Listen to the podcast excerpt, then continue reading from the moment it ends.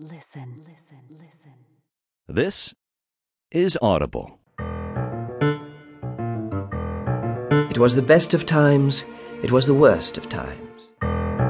That's what my mother would say when we were children in Ireland.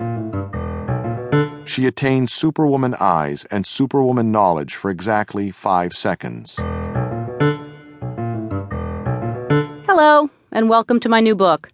Please make yourself at home while you're listening to it. Welcome to the New Yorker's October 3rd. Welcome to this fabulous time with Billy Crystal and Robin Williams.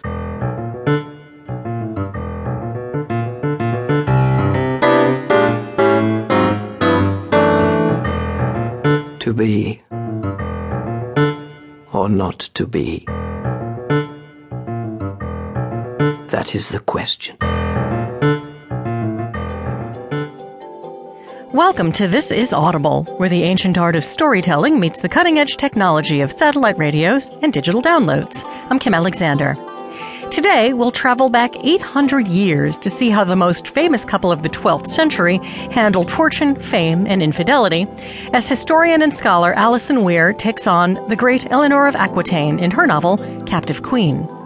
Maggie Linton looks into The Little Black Book of Success, Laws of Leadership for Black Women, and talks to the authors, Elaine Meryl Brown and Rhonda Joy McLean. And the New Yorker's David Denby goes to the movies. He went to see the recent release, The Social Network, and he'll tell us whether he's friending it or not. First, Maggie has the top 10 fiction downloads from audible.com. One, This two, is one, two, three, Audible. The Count Download. three, two, one. Thanks, Kim. You're listening to This is Audible on SiriusXM Book Radio or via digital download from audible.com. I'm Maggie Linton. It's time for the countdown load of the top 10 fiction titles downloaded from audible.com. 40 year old Ella is a literary agent reader. Her first assignment is to read and report on a novel written by a man named Aziz Zahara. The novel changes her unhappy life into a joy she'd never known before. Ella is set free with love with number 10, The 40 Rules of Love, a novel of Rumi by Elif Shafak. Follow four decades of turmoil, love, and redemption between a wealthy businessman and his teen slave on the island of Saint-Domingue. Learn who really is the slave with the ninth ranked Island Beneath the Sea, a novel by Isabel Allende. Orphan, June Han, and American soldier Hector Brennan met at the end of the Korean War.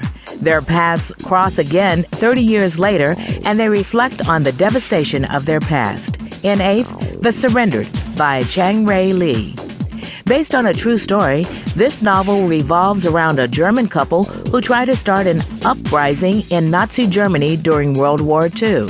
Find out how with number seven, Every Man Dies Alone by Hans Fallada and translated by Michael Hofmann. With his fifth marriage on the rocks and sliding into 60, an arrogant Nobel Prize winning physicist is seeking his last hurrah that he hopes will bring him fame, fortune, and possibly save the world from global warming. In sixth, Solar by Ian McEwan. Number five on the countdown for fiction finds high school senior Addison Schacht selling marijuana, trying to get into college, and oh yeah, murdering a classmate. Life can be complicated and lots more. Try The November Criminals, a novel written and read by Sam Munson. 17 year old star athlete.